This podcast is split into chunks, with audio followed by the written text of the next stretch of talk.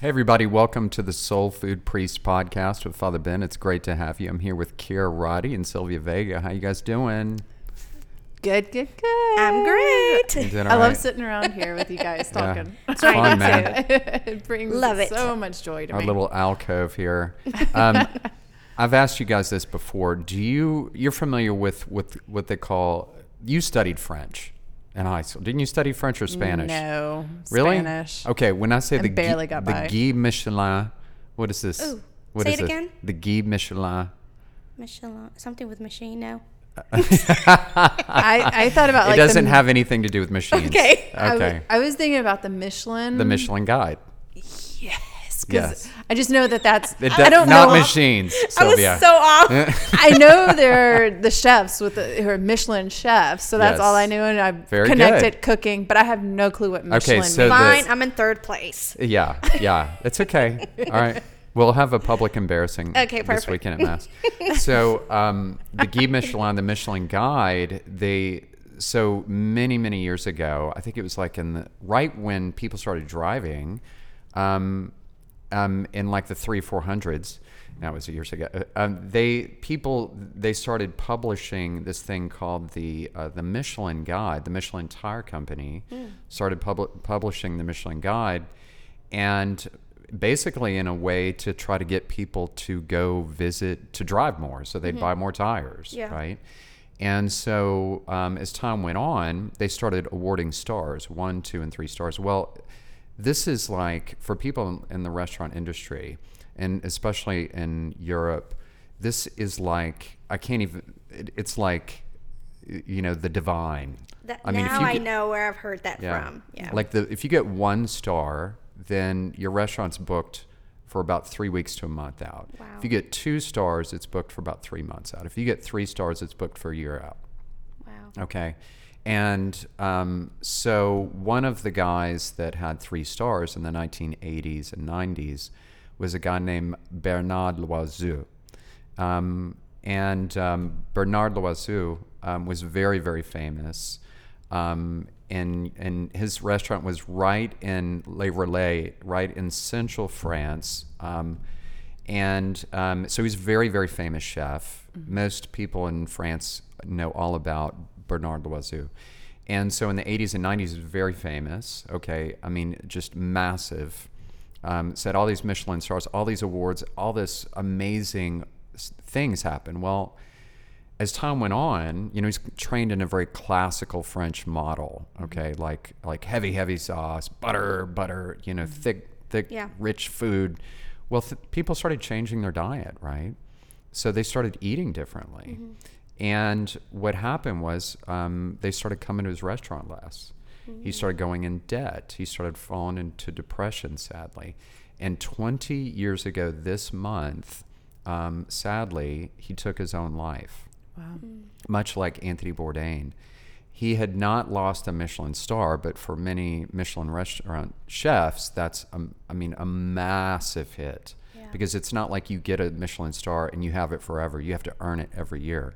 Oh. Oh my gosh. So and so, if a guy loses, if a chef loses a Michelin star, it's a massive, massive Yeah. hit for them, right? Ooh.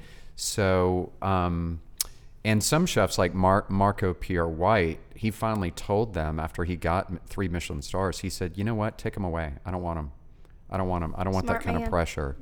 Anyway, so he sadly he took his own life, and but so he died 20, 20 years ago this month in uh, 2003 but it for me I, been I was thinking about him and i was thinking maybe it'd be good for us to kind of talk a little bit about depression and suicide because that's what happened with him is um, is he began he, i think most would agree that know the history of, of him that he really kind of tied his whole identity and self-worth up with his reputation with his kitchen. And even though he was amazing amazing chef super talented right um, he went through depression and and sadly took his own life because people stopped coming to his restaurant. And uh, I think with Anthony Bourdain, clearly he, in his own words, he suffered suffered with depression uh, in many ways, and then um, and then at 20, 2018 had taken taken his own life. But it does kind of beg the question. I think you know, um, what does the church teach with regards to suicide? Um, and this impacts many, many people around the world. I've, I've worked with many. Usually, every every year as a priest, I t- tend to have maybe three funerals for suicide, three or four uh, funerals for suicide victims. But it does kind of beg the question. Um, and um, like, what do we believe there? What does Catholicism teach? For instance, people would say, Father, like my brother took his own life. Is my brother in hell? Yeah. Um, um, and we would say, absolutely not. But people would, they, they hear this and they, they're not really sure what we believe. That's an awesome point, Father, because I know at least from uh, the Hispanic heritage, it's first to even think about depression being real. It's uh, I don't know if it's a cultural thing. Um, they'll just say, "Oh, get over it," or "You need God in your life." And yeah, we all need God in our lives, but depression is very real, and it's a sickness, and it needs to be treated. Um, and to have the family, you know, as your support system is very important. So that's one. And number two, um, if you know the person commits suicide, I think in our culture, I don't know if it's because of ignorance or because we that's what we were told when we were little for many many uh, ancestors ago. You go directly to hell because you committed a sin. You took your own life. So um, it's great to talk about things like this and open up people's minds and say, that's not the answer here you know not just because he took his own life there are a lot of levels you know if mm-hmm. he was suffering from depression he was sick mm-hmm. there was you know there so it's very very important to talk about these so thank you for bringing this up today mm-hmm. yeah i mean it's I, I think the i think one of the biggest challenges for a lot of people is that they don't have a vocabulary and they don't really know how to talk about it. And sadly, I think in from the standpoint of Catholic clergy, they never ever ever mention any of this mm-hmm. in most sermons. So people don't know. And so the clergy themselves need to educate themselves on that, you know. And um, but I think with uh, you know one of the things that the Catechism points out um, in the 2200s is that uh, it says two things that are very, very important with regards to uh, under the section of suicide. Mm-hmm. It would say number one, um, people ta- the they obviously we teach we do not encourage this. Yeah. You know, we do not encourage this whatsoever. Um, and but there's one of the things that it it does say say is that people often will take their life for any number of reasons. It says stress, trauma, um, for instance, immense physical pain. It even says torture. If mm. somebody's going through torture, and um, if you imagine a soldier that comes back from from war with extreme PTSD, yeah. um, the the difference between say Jim Jones and the Jonestown massacre, where you have a this psychopath who led over 900 people to take their own lives and drink cyanide. There's a huge, huge difference yeah. between that and someone in the towers on, on September 11th that had to choose between an inferno and 77 floors down, mm-hmm. right? Um, so there's a big, big difference there, right? Mm-hmm. And um, so the Catechism also points out that we should never ever worry about the eternal salvation of someone who's taken their own life. It says we entrust their soul to God with confidence that the the mercy of God embraces them, mm-hmm. right? Mm-hmm. And so, and that's an important point because uh, a lot of people just don't know. They they've never taught they've never taken the time to learn yeah. what the church has taught. And I'll be honest with you, I've had people leave uh, the church over you know me mentioning that, and I'm like, look, I'm not making this up. This is what we believe. Do your research, okay? Mm-hmm. And um, but it's something very very close to my heart because.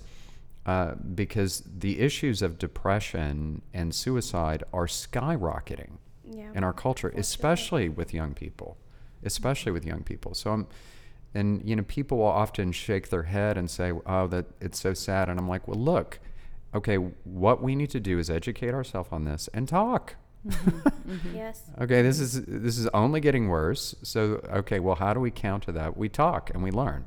Mm-hmm. which I can only imagine with with young people.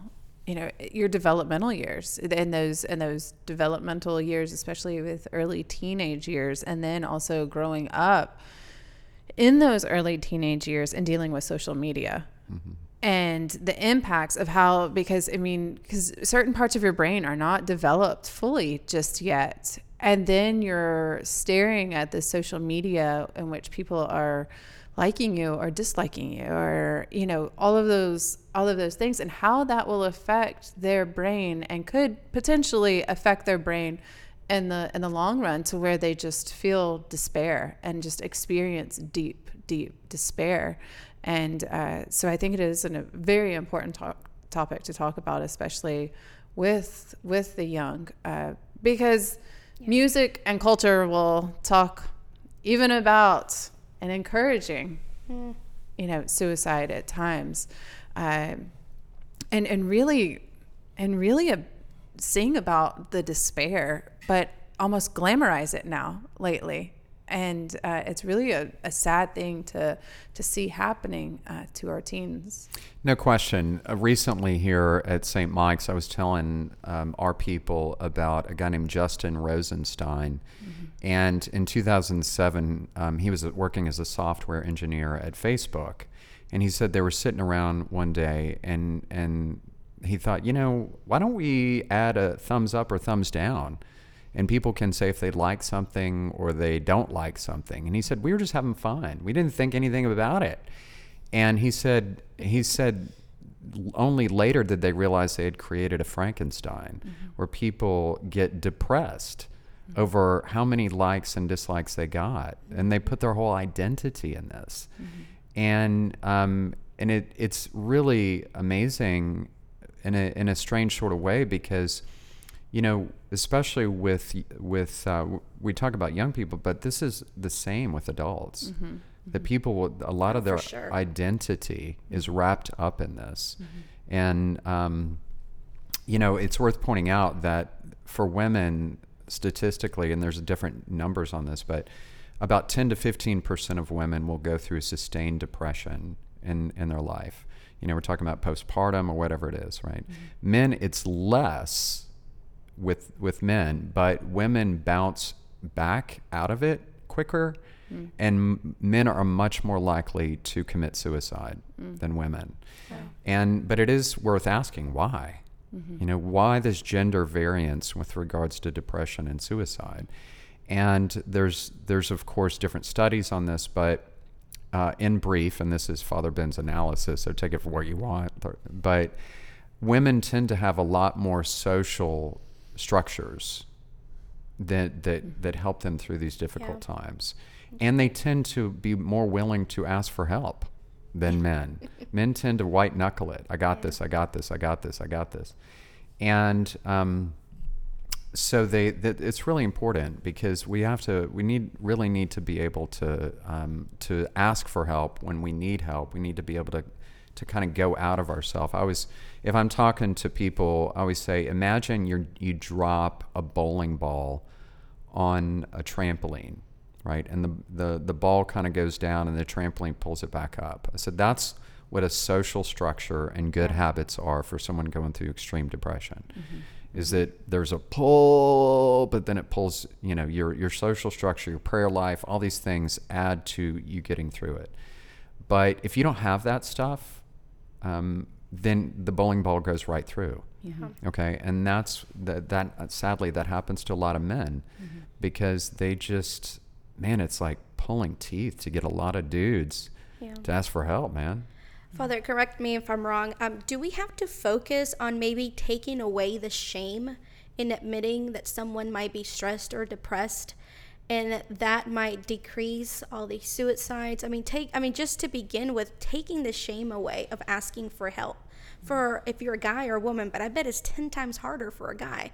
You're less manly if you're weak. Um, do we have to probably start somewhere, and maybe that's a good way by taking the shame away from saying, "Yeah, I need help." No question. I yes, no question. And part of that is developing a vocabulary where people have a voc. In other words, they're willing to talk. I mean, that is massive.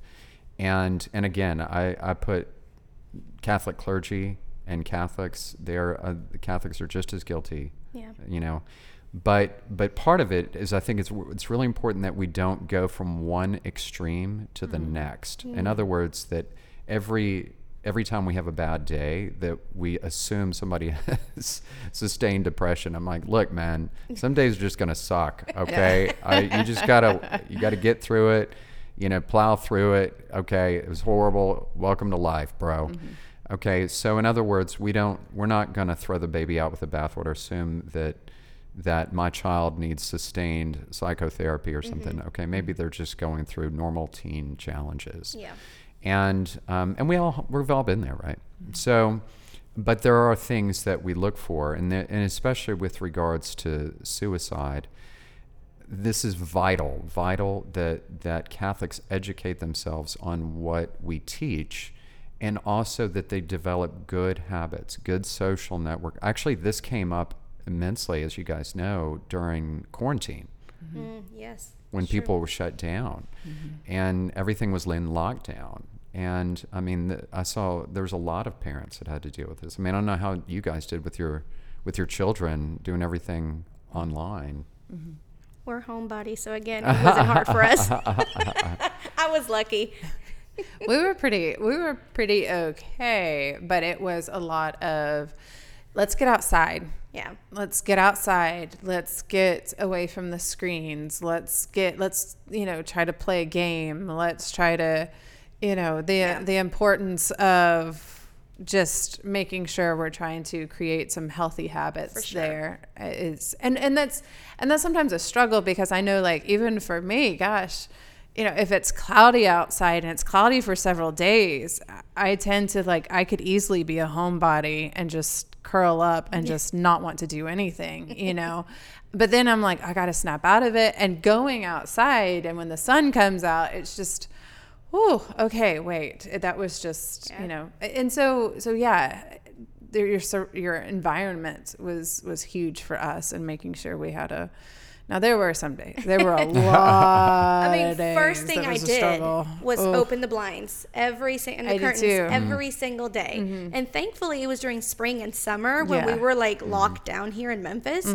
So it was great to just send the kids out outside, and and we actually benefited because we were able to be together as a family. The kids were able to play outside, so we actually enjoyed it. And instead of bringing us down, it brought us up. Mm-hmm. But I know that a lot of people are not homebodies and need to be. Uh, they're extroverts. They need to be with other people, and maybe they lived alone. So I have Right. heard many people talk about, oh, ever since COVID. Well, I can't get back into my routine, mm. or ever since COVID, I got, you know, I got set back in what I was supposed to do, and I haven't been able to recover. So yeah, a lot of people went through mm-hmm. difficulties through that time. Yeah. And I will admit, I mean, I'm married and have five kids. So it was just craziness all the time. There was always people there, but I can't imagine what it would have been like if it was one, two, three, just a just a few people.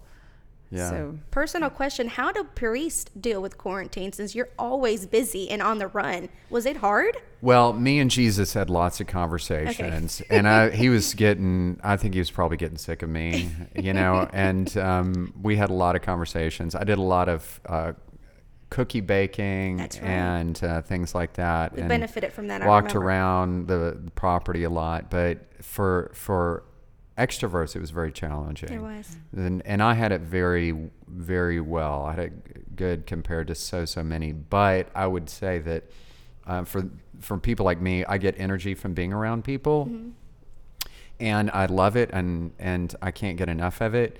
Um, on the other hand, you know, I've uh, there's many extroverts that suffer from depression because they know a lot of people, but they don't share with anyone Right. And so um, they have to be able to like with with depression they have to be able to to have people they can totally vent to. True. and you know some people are not comfortable venting. Um, when i say vent i'm talking about like just just unloading the good the bad the ugly everything in between with someone who can who's safe. Okay they're going they're not they're not going to share this with 100 people and someone usually somebody who knows that feeling. So this happens for instance with with moms which by the way side note tends to create uh, a lot of tension in marriage because you know guys a lot of husbands uh, they're they're very ne- they're very um, shy about sharing certain things with their wives because everything I tell my wife father she's going to go and share with all of her friends Mm-hmm. right? Mm-hmm. Okay, and so, um, and from a guy's standpoint, that's why he doesn't share. And then now she's irritated because he's not sharing, but he's like, dude, if I share it with her, it's her all of her friends know, mm-hmm. and then Yeah. she's thinking, look, I need to share it because I don't want to get depressed. Yeah. I So, know, and you know had- what? I had that respond to con- all that. I'm like, you know what, man, just be celibate. okay, I- it's we just had easier, that- man. We had that conversation, my husband and I. It was like, okay, I know there's things that you share. Okay, this, so we made a deal. Okay, you just say you can share this. And then this one, you can't share this. Because he knew, he's like, they made a comment the other day. Did you say something? But I knew I wasn't going to. So I was like, okay, I do share a lot of things. So we made a deal. Okay, you can definitely tell your friends this. Or you know what? No, this is private. Mm. Because, you know, your BFF, I mean, mm-hmm. that's like your wife you know mm-hmm. and and your husband is your husband and and whatever your bff tells you your husband is gonna know mm-hmm. so they both on each side know that they're gonna know the information Yeah. but see, then, but, and I get it. I get it, right? Because I honestly, I see it from both sides. Mm-hmm.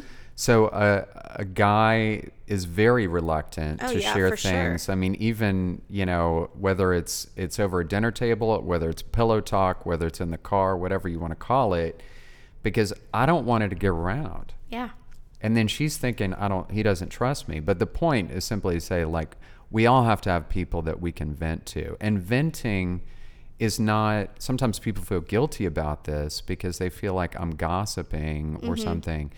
And, you know, there's, Mm-hmm. Right. there's that, that's not always the case. I just need to talk it through and say, hey, man, what do you think about this? Mm-hmm. Am I off base here?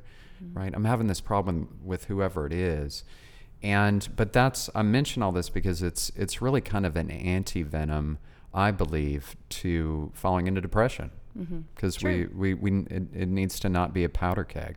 And that's probably what COVID did and that isolation did with a lot of people. I mean, even married people with surrounded by five kids, you're faced now with, okay, here I am, and here's this going on, and here's all my feelings and all of that. And I don't have a lot of other things to take my mind off of these things. I don't have to be running around with the schedule and carting mm. kids around and I don't have my job and my all of that to to take my mind off of some of these major hardships that we have maybe within our own marriages or within ourselves and there's no there's no distraction and we were there left to face this stuff and then you remove part of that communal aspect of everything. So the person i usually vent to isn't there. And you know if i'm struggling with my spouse then i'm just there with my spouse and maybe not don't have that other outlet. And mm-hmm. you know perhaps that's that's what it was where ques- people might have really been questioning like who am i and mm-hmm. and what what am i mm-hmm. doing? And and and those are sometimes hard questions to face No, that's a great that's a great point. That's a great point, Kira. And I think too, I think with men, we tend to. I'm being general, of course, when I say this, but I think a lot of men tend to cocoon a little bit more. Um, men tend to be a, maybe more comfortable with solitude. Let me just process a little bit, and um, and and sometimes I think that that's a that's a good thing in the sense that, like it can when they're like that, that can actually pre- help prevent them from reacting, right, and responding hopefully better, but not reacting. And so that's a good thing. What the but I always encourage them like, okay, that's fine, man. You can do that, but you need to come out and play. yeah yeah In other words, you need to come out and and talk about this stuff. And the and um, but the, a lot of times they they um, depression, especially with depression, because so many men associate their whole identity with what they do. Mm-hmm. And uh, women as a whole, I think it's safe to say, they tend to see much more of their personhood with regards to the, the whole package of life, mm-hmm. Mm-hmm. right? And and there's exceptions, of course, but I think that's a pretty safe assessment. yeah yeah Well, thank you for talking about this. I think it's a very important subject to uh, bring up um, in multiple occasions because it's unfortunately so real and so much out there. So um, remember, use your. You said use your have good vocabulary. Speak up. Um, get out of the cocoon. Yeah, hold Yeah. back, but then come out. Um, and ask for help when you feel like you need help. Don't be afraid. That's right. And no, n- I think it's very helpful. I would add as a caveat to that for all of us, it's good to know our um, our triggers. What are some of the situations and topics that tend to depress me, or or trigger me into depression? Like for instance, let's say that a couple's going through um, infertility, and if I'm like Julia Child went through this, and every time she was she would pass by a couple that had a baby, this is a trigger for her, right? And so, okay, if this is a trigger for me, then what I need to do is I need to head that off at the pass and either um, do my best to talk about this or no, honey, this is the trigger for me, so I need you to help me through this, right? Which is what happened with her husband, Paul. They talked about it. And so, and we all have our triggers. Uh, we all have those things. So, um, and I think it's very important too. I would just add, uh, kind of in conclusion, it's just to say, if we've known someone that has taken their own life, the, the Catholicism teaches that we should never despair on their eternal salvation. We give them, we trust them to the Lord, and we give them to God in a great sense of, of trust in His providence. And it's one of the beautiful things about our teaching. You know, it really is. Um, obviously we don't encourage this in any way shape or form on the other hand too we we have great confidence in divine mercy it's pretty awesome so if you have any ideas or any thoughts on on uh, different topics for us on the soul food priest podcast make sure you let us know and please don't forget to put soul in your food and give food to your soul. God bless you